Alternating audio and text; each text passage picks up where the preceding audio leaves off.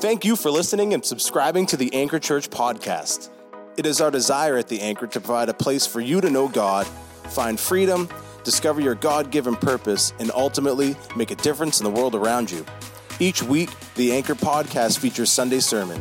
You can follow along in this podcast episode and read the sermon notes on our website by visiting theanchor.me. Now, let's get into the word.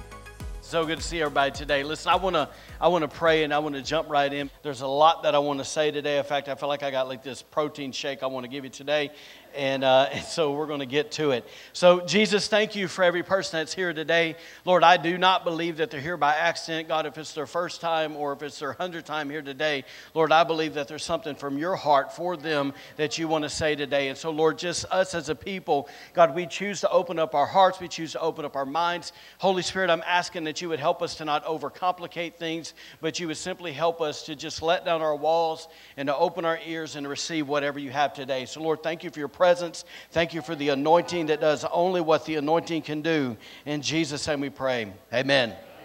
All right. Well, listen, this morning we're going to begin uh, a new series that's simply entitled Foundation.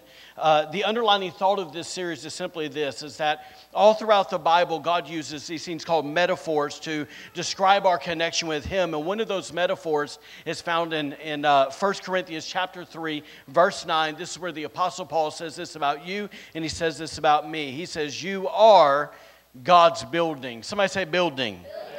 Listen, with that metaphor in mind, I think if we ask any builder what's the most important part of a building, the universal answer would simply be this it's this foundation. If you know that's true, say, oh, yeah. And the reality is because if a foundation is not squared, if it's not leveled, if it's not plumbed, or if it's not strong enough to carry the weight or the load of the desired structure, it, it not only causes uh, issues as the building is being built, but it will ultimately hinder the long term stability and even the beauty of the building. So, if we realize it or not, the same thing uh, that can be said about a natural building could also compare to our own spiritual lives. So, if we don't take the necessary time to lay a, a strong biblical foundation in our lives through the Word of God, uh, we'll not only run into issues as we uh, go through life that could have easily been avoided if we would just do what the Word says, or in the long term, it's even this, and this is really what I want you to hear is, is if we don't have the right foundation that God says, ultimately we'll not become who the master builder wants us to be. So, listen, with all that said, a few days ago I was in prayer and, uh, and I was just beginning to think about all the, the new people that have come to the church in the last year and how uh, there's people who have come, there's super strong believers have been following God for many, many years. They're just, man, pillars in the community. And, and then we have people that have come over the past year that are, are just really starting their personal uh, journeys with Christ. And as I was thinking about that second group of people, uh, the Lord spoke to me, and here's what I heard him say. He said this. He said, Some are trying to hang shutters on the house before the foundation is laid. That some, the people who are new to the faith, they're trying to hang shutters on the house before the foundation is laid. Now, pl- please understand this: that that uh, you know, shutters isn't necessarily some negative bad thing. But uh, what I want us to hear today is that God is a God of order, and so He operates precept upon precept. It's just the way He moves with His people. And so, even though there's some trying to grab, we could say these spiritual pieces or these aspects of the faith, uh, they, they need to maybe whoa up a little bit and go, okay, I need to learn the foundation or the core teachings of the Bible first. Right? So, to be clear, I'm not belittling anyone for doing that. The truth is, it's super easy to do. Uh, you know, after all, this is a pretty big book, yeah? And, and I think we can all agree that a very common question when we first come to the faith is simply this is where do I begin?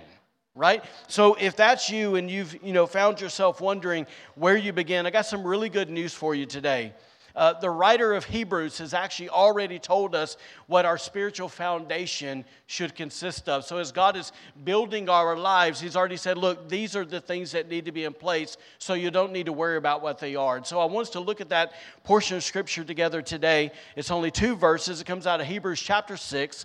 It simply says this. Therefore, leaving the discussion of the elementary principles of Christ, let us go on or let us move on to perfection. Let us move on to maturity.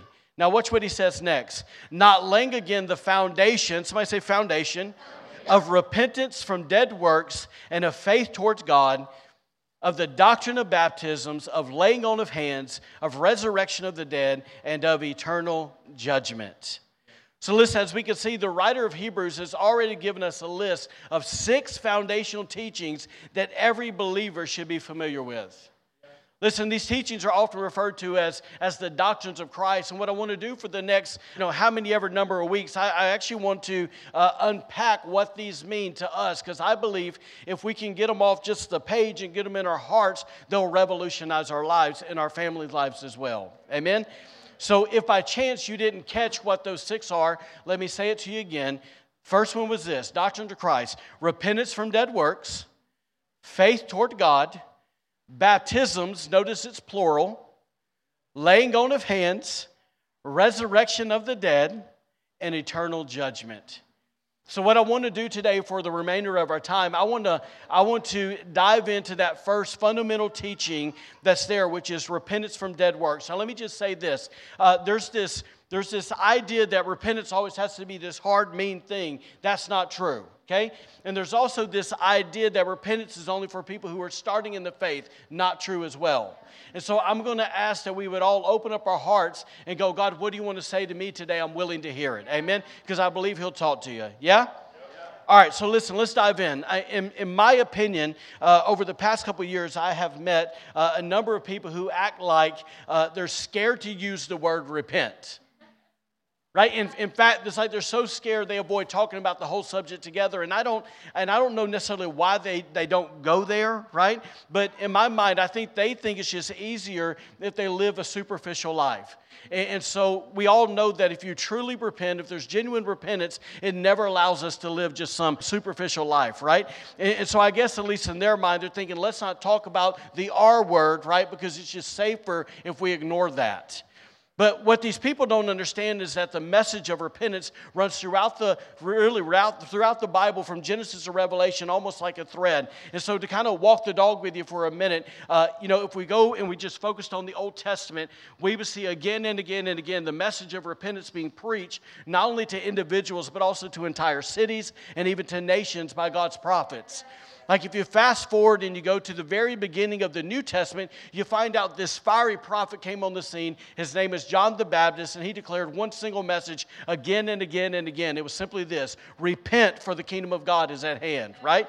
So after John was thrown into prison, we know that Jesus, who is God in the flesh, the Messiah, the Savior of the world, what did he do? He began to preach the same message as John. He said, Repent, for the kingdom of heaven is at hand right? So when it came time for Jesus to send out his disciples, right? We're just kind of moving along in the Gospels, right? He sends them out two by two. What does it say that they did? It says, so they went out and preached that people should repent. Fast forward to the end of the gospel, Jesus dies, he resurrects, he hands the torch to his disciples, and then on the day of Pentecost in Acts 2, what happened? Peter stands up, kind of representing the whole gang, and he simply says this Repent and let every one of you be baptized in the name of Jesus Christ for the forgiveness of your sins. Fast forward 18 chapters, here's Apostle Paul, right? He's going house to house, they're knocking on doors, encouraging people to repent. Now, if all that wasn't good enough, watch this. Go all the way to the very last book of the Bible, which you know is Revelation. Here is the Apostle John. He's having this incredible vision of the end times. And what does he see? He sees Jesus, the risen Savior, who's at the right hand of the Father, instructing five of the seven churches to repent. Are y'all seeing this? So what's so mind-boggling to me is like, okay, we, we live in a, in, a, in a church culture today that's trying to sweep the message of repentance under the rug. Right? And in doing so, what they don't understand is they're causing the masses to lose sight of the, of the repentance message within the gospel. And what's happened is they're keeping people from receiving the full blessing of repentance. Remember what they said in Acts it says, Repent so that times of refreshing may come right? And so what happens is they say, well, let's not talk about repentance because what happens is, is somehow that, that deludes uh, the message of grace. And what I want you to hear today is the bottom line is, is you can't receive grace without repentance.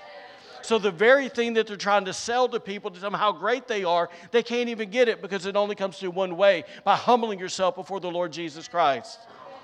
Amen. So, listen, on that note, it would appear like this guy named William Booth, he's the founder of the Salvation Army. He said this, I think, prophetically years ago. Listen to what he said. He said the chief dangers which confront the present century are religion without the Holy Spirit, Christianity without Christ, forgiveness without repentance, salvation without regeneration, politics without God, and heaven without hell. Man, I think William Booth was spot on. Right? Listen, I can't tell you how many people, in light of this conversation I've had with folks, that, that I've just met loads and loads of people over the last 26 years who want forgiveness, but they refuse to repent. And it doesn't work that way. In fact, I want to be so bold to tell you this is that, that the Bible makes it really clear that it is impossible to become a Christian. It's impossible to be born again without truly repenting of our sins.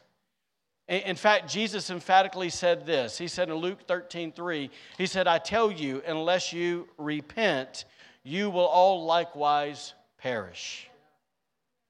You see, without repentance, the, the middle wall of separation, which is our sins, remains between us and God, right? And, and it's like, you know, in our heads, sure, we may think Jesus is a nice guy. We may think he taught really nice things. We may even fancy the idea of going to heaven one day because that's where good people go. At least that's what we tell ourselves. But, but listen, according to Jesus, right, without repentance, we will only. Uh, not only remain separated from God in this life, but we will also perish for all of eternity.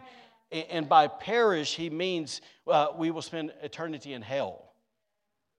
Right? Now, now listen, when, when I was preparing this message, when I got to that spot, I could hear, it was actually a woman's voice. I could hear it in my head say, Oh, Pastor, don't say the word hell because it makes me feel uncomfortable. Listen, have you ever stopped to, to ask yourself, like, why do I get uncomfortable about the topic of hell? Right? And I think it's really for two reasons. The first one is this is because uh, in our spiritual DNA, God never created us to go there. The Bible clearly says, Jesus said that he created hell for the devil and demons. So, so, so the bottom line, it doesn't settle in your spirit because you were never created to go there, right? So the second reason is I would say this, if you're, if you're feeling uncomfortable when you hear that four-letter word, then it's probably uh, your heart sounding the alarm that you're not right with God. Because here's what I've learned in 26 years of being around real Christians is they can hear about hell and the only thing the only thing that moves them in that moment is that they're grieved that there's people that are going to go there. So they have a burden for the lost. They themselves are not afraid. Right? And the reason they're not afraid is because they know that they stand secure in the Father's hand, right? Amen. So, so listen, if that's you today and you're like, man, that makes me really nervous, makes me really uncomfortable, I don't like it, I, I just want to encourage you to remember why Jesus came. Like he came, the Bible says, we'll read it here in a minute, but he came to rescue us from our sins. And so hear the heart of God in this verse that I want to read. I'm going to give you two really quick. Second Peter says this. Says, The Lord is not slow in keeping his promises, talking about his return. As some understand slowness, instead, he is patient with you. Heart pounding, he's patient with you. Not wanting anyone to perish, not wanting anyone to go to hell, but everyone to come to repentance. Gang, when you really look at repentance, the reason it's not some angry thing is because you understand it's really just a gift of mercy. Right, right, like, like repentance is the doorway that leads us out of darkness and into the kingdom of God, right? It's what leads us out of bondage and into freedom. And so, so, but at the same time, I need you to hear this that, that Jesus will never let us skip this step on the way to heaven. Like we don't go, oh, Jesus is cool, I'm in. No, no, no, no, no, no. You're going to get to a door you're going to slam against it. Right? So listen, repentance, once again, is only the doorway. And that's why the Apostle Paul said this in Acts 17. He said, In the past, God overlooked such ignorance, but now he commands all people everywhere to repent. What's he saying? He's saying, like, look, you folks in the Old Testament, you, you didn't have a Savior who died for you. But now we're living under this new covenant, right? This new time. And guess what you do? Jesus died, and so now every single person is being held accountable for the decision that they make. Right? Like, it, like it's truly up to you and I where we spend eternity. Uh, you know, and I know it's hard to wrap our heads around it because we go, how can a loving God send people to hell? A loving God doesn't send people to hell, we choose. Right? And, and so, because He gave us this thing called a free will right and so uh, all i'm saying today just kind of up here at the top is that instead of instead of maybe us just being afraid of the word repentance maybe we should embrace it right because it's truly as the bible says the goodness of god that leads us to repentance Amen? All right, so before we move on, here's what I want to do. Like it does us no good to talk about repentance if we don't have a clue what that word means. Right? And so I wanted to define it for you for a second, but, but we're going to go the long way uh, because I want to talk about I want to talk about what it's not before we talk about what it is. So let me tell you what repentance is not because I think a whole lot of people are confused and they think their sins are being forgiven, and the only thing they're doing is they're just making their conscience feel better. Okay, so, so let's talk about what repentance is not, okay, biblically speaking. Number one, it is not conviction of sin. Okay, I, I, know that may sound super weird, but listen, over the years I've learned that, that no one truly repents of their sin until they are convicted, but not all people who are convicted repent. Right, like last week, it, it, was it was so wild. I, I, you know, we had the four services, place with Pat Wrights Easter Sunday, and and there was after one of the services, I went out in the lobby, and it was so wild. The people who, hey, thank you for today, thank you for today, thank you for today, and then certain people would see me. Now, I, I didn't take that personal because they're not rejecting me right? But what, it, what, what was happening in that moment because i've done what they what they did. I've done it before right? It, is i'm convicted and i can't look at the man of god that told me i was wrong. So i'm going to do this and i'm going to get out of here and hope to god when i eat my ham i'm going to let it it's going to find some relief right?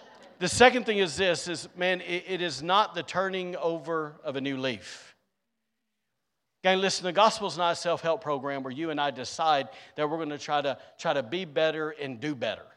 Right? This, listen, repentance is not a New Year's resolution. Right? Listen, uh, let me just say this. The reason it's not is because that sort of repentance focuses all on ourselves and not on God. Right? And what that produces is self righteousness, not a heart that's broken and humble for the Lord. The third thing it's not, it's not saying sorry because we have to. Come on, as, as parents in this room, think about how many times we've made our children say sorry for something they did. You, you get over here right now, right? Like now, you tell your sister, you tell your brother, what, right? Like, tell them you're sorry. Do it right now. Happens in my house, right? And, and what happens is the kid goes, lets out a sigh, rolls their eyes real big, right? And, and, and then they say, I'm sorry. and then you look at the, the victim and you say, okay, now you tell them that you forgive them. Do it now. I forgive you. Okay, now hug. Hug. Because that's what we do as Christians. You hug, right? Now, how many of you guys know that, that, that there's a possibility that wasn't a genuine heart exchange? so, but, but here's what's funny is, is what I've noticed in life is we're trained that way as little children. Then we grow up, and our wife starts fussing at us for something we did. Sorry. I'm sorry. Right? In other words, what we're saying is, uh, in a nice word, get off my back. right? And, and, I've, and I've watched many, many, many times where maybe the husband is the one griping, how, how dare you spend that much money? I'm sorry. Right? No, you're not. Or you take it all back. right?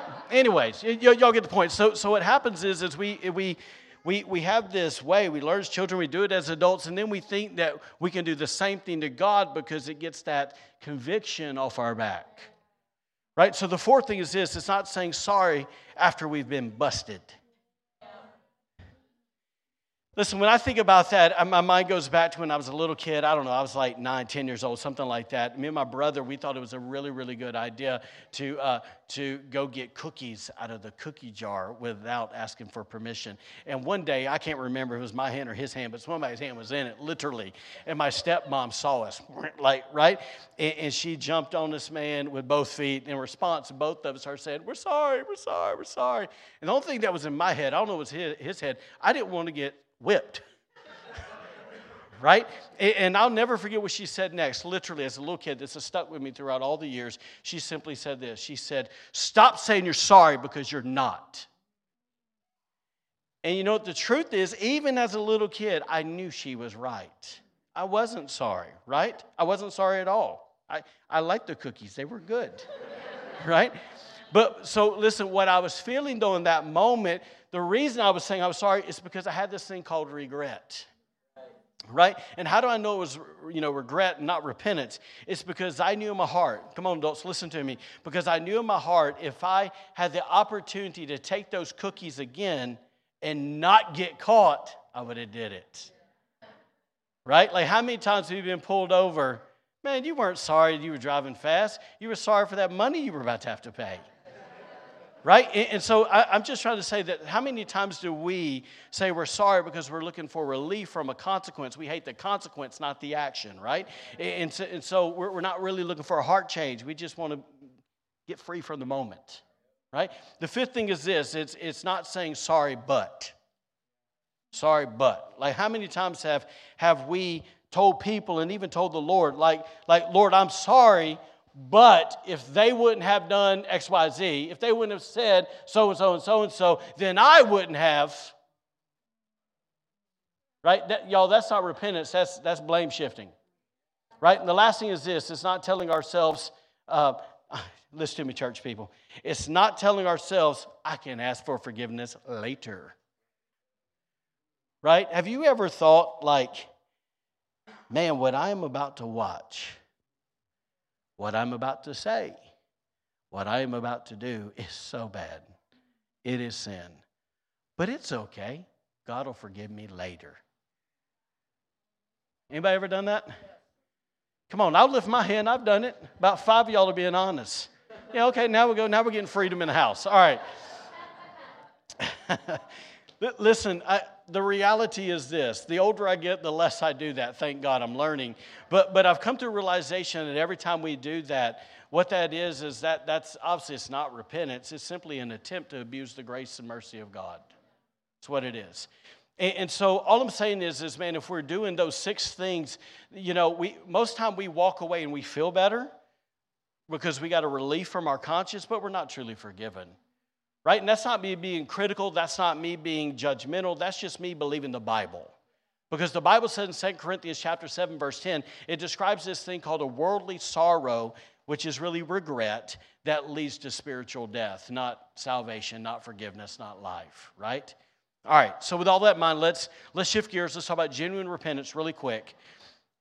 All right, so let me give you an illustration to hopefully describe, give you a mental picture of what it looks like. Let, us say that there's a, a, man who wants to go, uh, who wants to learn how to skydive, right? So he registers and he attends this skydiving class. And, and uh, at that class, they show him, right, how to rig up his gear, how to exit the aircraft, right, how to pull the ripcord, how to land safely, do all that. And then finally the day comes uh, when, they, when they hop in that little bitty airplane, right? And they, and they fly thousands of feet up in the air, right? And at this point, the fella that wanted, so eager to, to learn how to skydive, he starts getting a little nervous but he doesn't want anybody to think about him any different than what they already do, so he doesn't say anything. And then there comes that time where they get over the drop zone and, and they let him know, hey, man, uh, 30 seconds, it's time, it's time to jump, right? So they open the door, the wind's all howling in his face, right? And he looks down, right? Like out the side of the aircraft, he looks down and he sees where his choices are taking him right? Like thousands of feet to the ground, right? And at that point, his knees kind of become jello, right? They start shaking. He, he feels like he's about to throw up. And then all that moment, when he's just in that moment, the, the, the instructor screams at him, Jump! And he goes, I can't. And he says these all powerful words I've changed my mind. And he turns around and he goes back to his seat. Now, listen, while that's obviously super lighthearted, what just happened? That man what he did captures the true definition of repentance because he decisively changed his mind about something, right? He was thinking and going in one direction, but then he thought about what he was doing and he made an about face and he turned and he chose to go in the opposite direction. You see, it doesn't matter if you look at the word repentance in the Hebrew language or the Greek language, it, it captures two single thoughts. It's this it's a changing of mind, which obviously results in a change of heart and then, secondly, a turning around. It actually means to do a 180 about face. It's a military term, about face, right? So, what I want us to see is that repentance at its core is more than just feeling sorry for something eh, you know that we've done something we've thought something we said rather it is this. And we'll throw the next slide up. That repentance is an interchange of mind interchange of heart that results in an outward turning around. It causes a person to face and move in a completely new direction. Therefore, it encompasses a change of thinking, a change of heart, change of attitudes, change of values, change of direction, change of purpose. What am I saying? It results in a change of life. Like PT and I were talking yesterday, and we were talking about basically when we came to Christ, how we were literally going in one direction, and how it wasn't like, oh, this is a nice thought, let's start going to church. Right? Like literally everything changed. Like I understand what it means to be snatched out of the kingdom of darkness and put into the kingdom of life. Because Quinton Self is not the same guy. I understand what it means to be a new creation, right? And so what happened was I love it because people found out that these guys got saved, right? Found out this guy got saved. They said, You what? You're who? Right? Like couldn't believe it. Why? Because there was an obvious change in our lives that we met Jesus right? And so we have to understand with this idea of repentance, there's really a turning from and there's a turning to. What are we turning from? We're turning from dead works. And I don't have to tell you what that is. We all know what dead works are, right? It's just sin. And there's what? Not, so we turn from dead works, but we turn toward God. But to understand what Jesus said, to kind of give you a better idea, he said, Repent for the kingdom of God's at hand. What is the kingdom of God? It's simply God's way of doing things. So, in true repentance, what happened in our lives is we turn from the way we were doing things to now how God does things, right? And we didn't go back. Amen. So, when it comes to this thing called repentance, it's not just about you having your sins forgiven, that's part of it, but it's really about transformation. Amen. So let me give you a handful of thoughts here. Uh, basically, what kind of what happens when there's genuine, true repentance. And I want you to hear this because I want you to evaluate your life to see really what happened with you. Okay? Here's the first one is this is according to that same scripture, 2 Corinthians chapter 7, that there should be this thing called a godly sorrow. In other words, when, when there came a moment when I saw who God was and I saw who I was right? And when I saw how big God was, I saw how bad my sin was, right? It's how holy He was, how impure I was, right? So there was that moment where I realized, oh my goodness, I'm, I'm nothing like you. Right? And so, what happened that moment is I began to become grieved over my sins. I didn't have some flippant attitude when, oh, well, all that wasn't a big deal. No, no, no, no, no. Like, I realized all that nailed Jesus to the cross and that I was wrong. Am I making sense to anybody? The next thing that happened was this is I had come to a point where I confessed it. I confessed, and in confession, I simply did this. I was admitting, you're right, I'm wrong. Right? And so, so confession always comes to repentance to God. Always. You and you alone have I sinned, O Lord. Right? But there's also that second piece. Like if I've if I've sinned and I've done something wrong to Michael, I'm going to repent to God. But guess what? There comes a time where God's going to make me go to Him and get it right with Him. I'm going to have to humble myself and say, Michael, I'm sorry. I didn't mean to offend you. I didn't mean to hurt you. I didn't mean to do that. Would you please forgive me? Why? Because that's how relationships are restored. Right? And the next thing is, is in part of that, yes, we are, uh, we are imputed, let me use the right word, forgiveness. Right? And that's where the blood of Jesus washes us clean. The next thing, and this is where I think we get hung up on, is we don't forsake the sin. We say, God, forgive me for it, forgive me for it, forgive me for it, but we refuse to turn from it. Listen, if you want true repentance, you got to turn from it. How many of us resemble a dog that keeps returning back to its vomit? Right? So at the end of the day, man, listen, I have to forsake that thing. I have to go, you know what? Let me hate what is evil and let me love what is good. And God, you and you alone are good. Right? And the next thing is this is, is when you do that, you have to ask the Lord, Lord, let me hate it like you hate it. Let me hate what is evil, let me love what is good. There should be something inside of you, like for me, I know all the stupid stuff I used to do. There's nothing in me that wants to go back to that, to be ignorant to go back to that. And the reality is, is I hate it because I realize it was destroying my life. Right? And so the next thing is this is where we don't talk about much in church, it's this thing called restitution. You know, it's kind of funny. I asked PT because we had a conversation years ago. I was like, hey, remind me of this. When he got born again, when he got saved, this is Tommy's dad, by the way, if y'all don't know, he's visiting. Pastor we used to work with and serve with. This kind of spiritual dad over here, right? And mama. All right, anyways. So if you drink coffee around here, he made it. All right, he's taking orders. All right, so here we go. Um, so we, we were talking about when he first got saved, he realized as he began to pray, the Lord was like, hey, you remember when you stole that? Hey, you remember when you lied about that? Hey, you need to go have restitution and you need to make it right. Write out this check and you need to go give it to them. And, and you need to say, Jesus has changed my life. I did this and you never knew it, but I need to make it right. We could talk about that for an hour, but we won't. All right, here we go. The next thing is this is gratitude. Because, in my opinion, it's impossible to be a person who once rejected God and now you're receiving God to not have a heart of gratitude. You can't, in your heart, to go, man, He forgave me for all of that. Like stuff that I'm so ashamed of to even say that I used to do. Like, I don't want anybody to know that I did that stuff. Like, thank God nobody really knows, right? And, and so for me, it's super easy to worship. Really, really easy worship because I'm just grateful. Am I making sense to y'all? So let me, let me say this. Let me give you the best biblical example I can give you um, of basically of, of a life being changed. If you look at Luke, we'll throw up, it won't be the whole part, but Luke 19, it, eh, there's a story about a guy named Zacchaeus, and I know there's children's songs about him because he's short, right? And so what happened was is he was a tax collector, he was wealthy, and basically he was a crook. And, and there came a time where, uh, you know, Jesus was coming through his town, and the Bible says he wanted to see Jesus because he was a little guy. He climbed up a tree, and, and he was waiting for Jesus to come by. And when Jesus came, he looked up and said, Hey, man, I'm coming to your house today. And it says that he got all fired up, and everybody got fired up because they're like, Why are you going to his house? And, and so, anyways, he gets there, and then we land in verse 8. And verse 8 says this It says, But Zacchaeus stood up and said to the Lord, Look, Lord, y'all watch this because this is real repentance. It says, Here and now. Here and now about faith. That's what he's saying, right? He says, Here and now I give half of my possessions to the poor, and if I've cheated anybody out of anything, I will pay it back four times the amount, restitution. Jesus said to him, Today, salvation. Today, life change, not just forgiveness of sins, life change has come to this house because this man too is a son of Abraham. And he said, For I came to seek and save that which was lost. Once again, what happened? He was going one direction, he turned in another direction. All right, let me land this really quick, okay? I want to talk to, uh, to everybody in the room that's been walking with the Lord for a while because I think a lot of times what happens when the word repentance comes up, we think that's for newbies.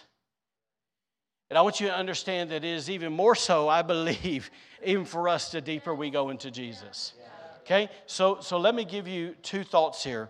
First of all, I want to remind you that repentance isn't just, once again, for the new people in the faith. On the contrary, it's, it's through repentance where you and I uh, keep our hearts moldable, pliable, tender, and soft in the Creator's hands.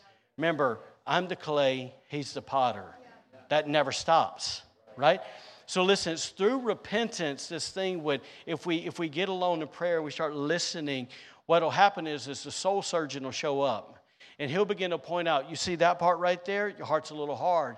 See that right there? It's a little callous. Yeah, yeah, yeah. I, I, I, get, I understand what they did to you, but let's not, let's not necessarily worry about that at the moment. Let, let, let's, let's, let's cut those dark pieces out of your heart. Right? See, it's there that we begin to have the prayer what David of old used to pray God, create in me a clean heart, O God. Renew a steadfast spirit in me. It's where we embrace what Jesus taught on the Sermon of the Mount. Blessed are those who are pure in heart, for they shall see God. Because we want to see Him, God, let my heart be pure, right? So, with that said, listen, I, I feel like there's people in the room today that, that you haven't valued, keyword, valued genuine repentance quite like you used to. And here's two reasons why. First one is this because you got, you got too busy comparing your sins. What I mean by that is there's that old statement that, that most people see sin everywhere but in the mirror right? And so we start playing that comparison game where we're constantly trying to convince ourselves, others, and God that we're better than we really are. Right? That we think, well, I'm not as bad as so and so, at least I didn't do that, at least I didn't do that, and right?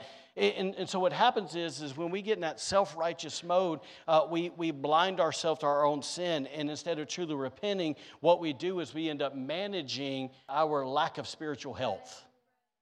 Right? We manage our sins. And, and so what happens is, is, is God wants to get us free, and we're too busy talking about who else needs to get free. And He wants to get us free, right? So, so hear what I'm about to say. Once again, the, the, the more I walk with the Lord, the more I realize the deeper I get to Him, the more concerned He is with me and not those people that I'm pointing the finger at. I'm talking to somebody today. Okay?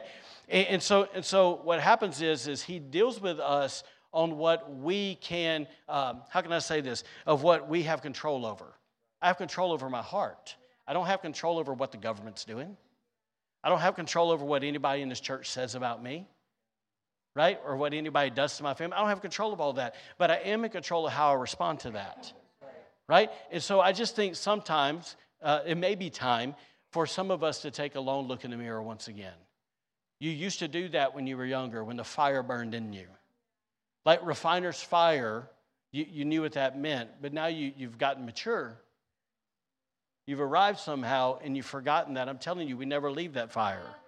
Amen. The second thing is this second reason why we are hesitant to repent is because we categorize sin. What I mean by that is we go, yep, that's all the big sins. Yep, all that's the little sins. Yep, and that's, that's where my sins are at, and that's where those evil people are at. Right? And you got to understand today that sin is just plain old sin to Jesus. Right? And so, so I'm going to read something. I just want you to listen because I, am I'm, I'm trying to lay something. I'm trying to ring your doorbell and let you see what DoorDash brought you today. Okay? Like, like what's the Holy Ghost telling you, right? All right. So here's the deal. Is I think when we do this, big group, little group, right? We deceive ourselves thinking that God doesn't really see our white lights, How we spin things to make things look like they're one thing when they're really another thing.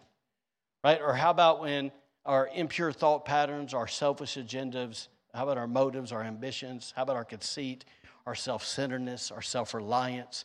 our lack of integrity, our lack of honor for authority. Like if you, like if you can with a clear conscience blast anybody that sits in the Oval Office, you're wrong because it's against the Word of God. Doesn't mean you have to agree with them, but I'm telling you, if you can speak about a man in authority without honor in your heart, you're wrong. Okay? Listen, how, how about this? How we dishonor our parents. You make fun of them while they're getting old or whatever it is. Or how about we provoke our children to wrath? How about we can't keep our word, we gossip? How about the unforgiveness in our hearts that we're bitter, right? We, we have unforgiveness there, right? How about our foul language, our critical tongue, our jealousy, our envy, our covetousness, our greed, our vanity, our lack of love, our racism, right?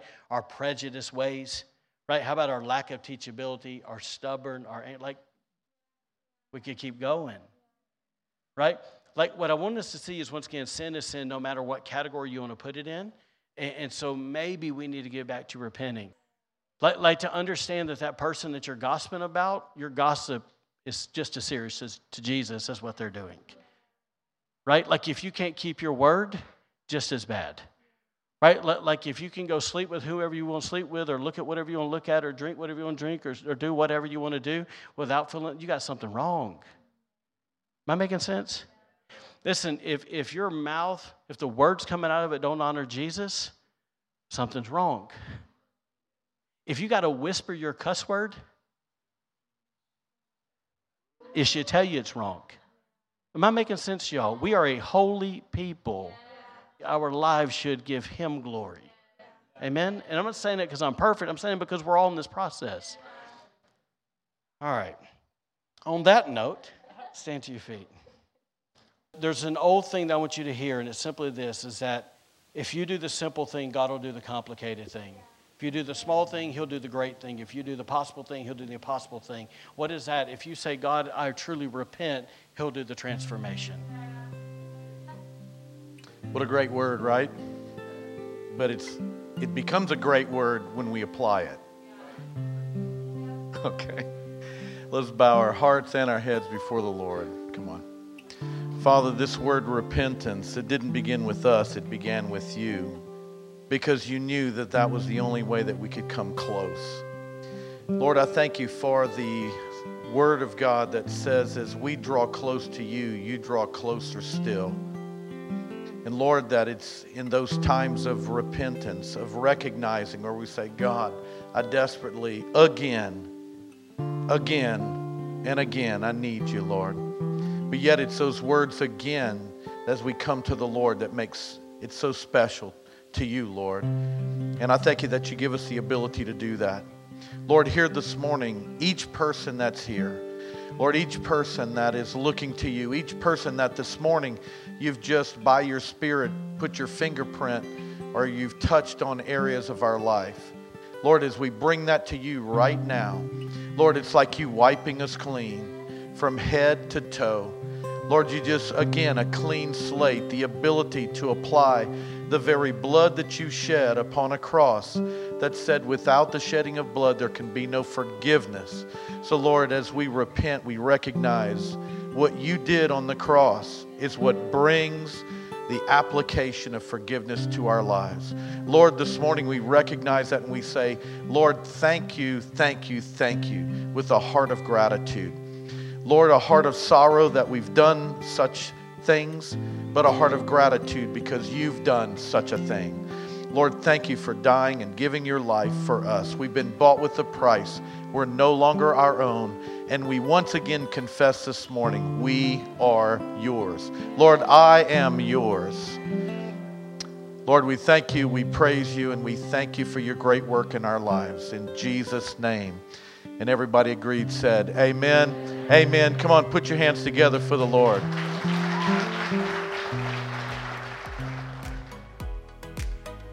Thank you for joining us today. Be sure to follow us on Facebook and Instagram for encouragement in your walk with God and to receive updates on events happening at The Anchor. Have a great week and God bless.